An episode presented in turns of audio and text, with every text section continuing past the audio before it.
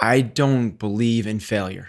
I think you either win or you learn. Mm-hmm. So to me, a failure implies an end set date, like something is over. Yep. Like nothing to me is over. Like it's just the tomorrow's the next day. And if you learn today, it's a continuation of before. So to me, there is no failures. It's, to me, it's everything I've done, I've learned from it. And for me, that's not a fail. Like I don't even, I love the question because I almost don't even understand it. To me, it's like there is no failures if you learn. And I try to learn from every single thing I do. What confidence is has nothing to do with winning or the leaderboard. What confidence is knowing that you giving your best effort is enough.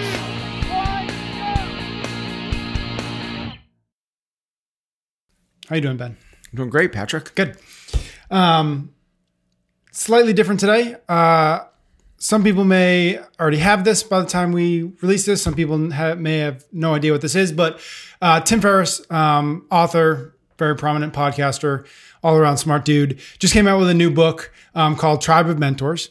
It's based on a lot of stuff that he does in his podcast, which if folks haven't listened to that, is definitely worth doing. And what the book is a series of 11 questions that he sort of refined throughout the course of like interviewing 300 of the top performers in any number of fields.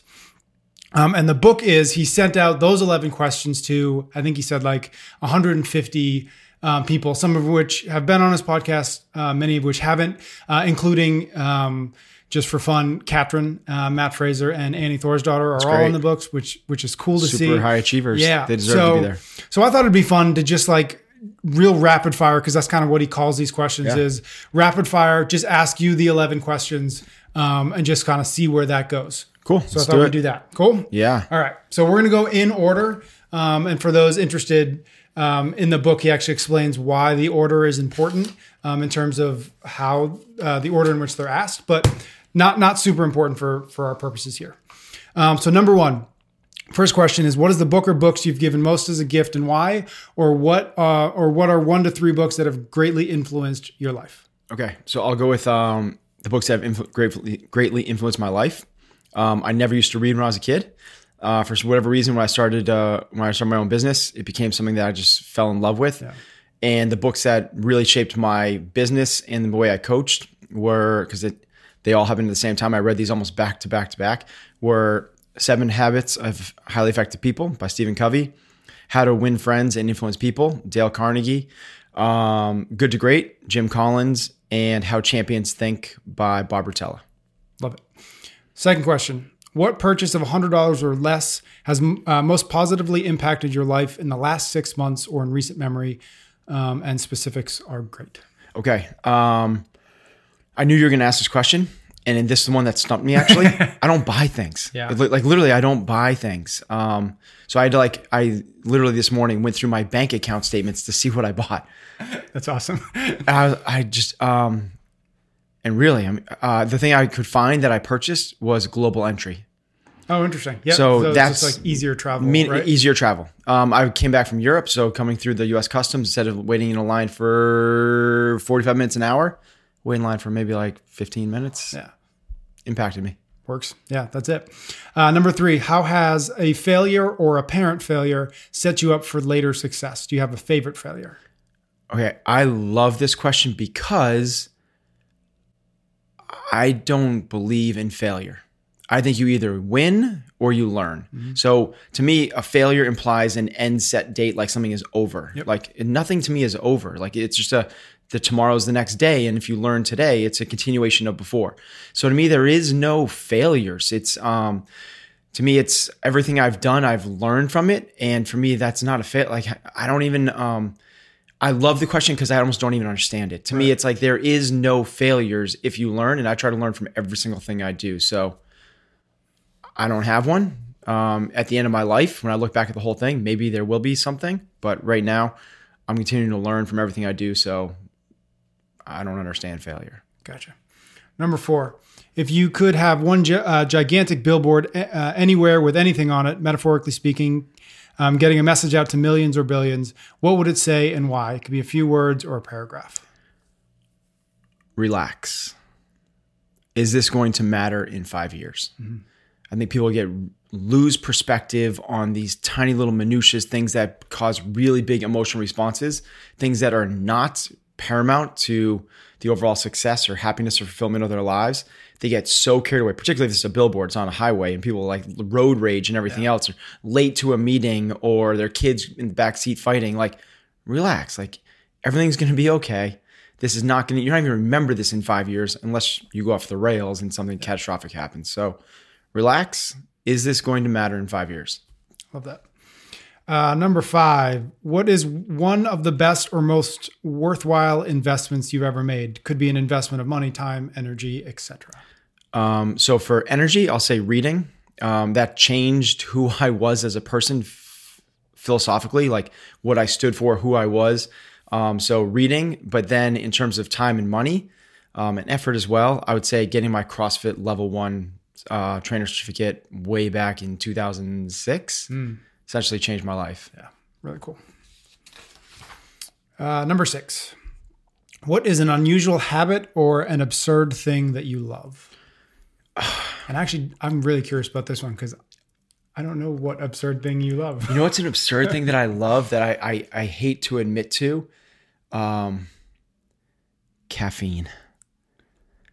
Okay, you're gonna have to walk me through that. I just love caffeine. I'm a person. Don't drink coffee. I don't drink coffee, so that's what I mean. It's like I shouldn't love it because I don't even drink coffee, and I don't have caffeine a lot. Yep. But when I do, it's like it's a drug, and I'm into it. Yeah. Like I want more. You know, it's like it's an absurd thing that like I don't even drink coffee, so how should I even like it? But like it's a thing that like I don't know what I mean. Literally, like when I'm on it, I want more of it. Yeah. And I know if you get too much of it, it has opposite effects. Yeah. So I try to like play with that threshold so that every time you get it, like it gives you the boost. And I mean, realistically, I mean, what I maybe have half of a cup of coffee's worth of caffeine every day. Yeah. Do the Killcliffs have caffeine? No, they have minimal. They have like 15 grams or something like that, or 15, whatever they measure it in. But like a cup of coffee has 220 milligrams. Yep. Milligrams. You know, a Red Bull has whatever it is, 250, and so I maybe have 100. I do it in like a little pre-workout shake in my BCAAs. Oh, interesting. And it's just like I love it. It's so funny. I would not have guessed. I know, right? Okay, number 7. In the last 5 years, what new belief, behavior, or habit has most improved your life? Okay, and this is something we've talked a fair amount about off of this kind of show. We've talked a little bit about on the show, but the weighing and measuring and accountability of doing things that are meaningful to my life. Mm-hmm. And that's a really broad statement for I've created a system for myself that every morning I check in to make sure that every day I'm living the life and doing the important things that I should be doing. So I figured out my core values. What are the roles and responsibilities in my life? Who do I want to be? What does that look like in a daily actionable steps? And I hold myself accountable to that. That practice is really powerful. And I talked about this yesterday, is as an experiment, I did not do it for the month of November. And I didn't want to say I fell apart because I didn't, but my life was not nearly as dialed as it was. Like there's things like I know that my relationship with my parents is really important. So on my daily tracker, it's call my parents twice a week, call my mom twice a week, call my dad twice a week. When I'm not checking those little boxes and keep myself accountable, that slid way off. Yeah. It's just crazy how you get that dopamine response. I get that dopamine response of like checking off the box. I feel good. I'm going to do this.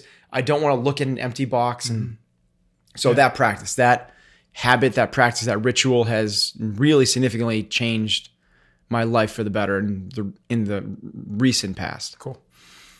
Number 8, what advice would you give to a smart, driven college student about to enter the real world? What advice should they ignore?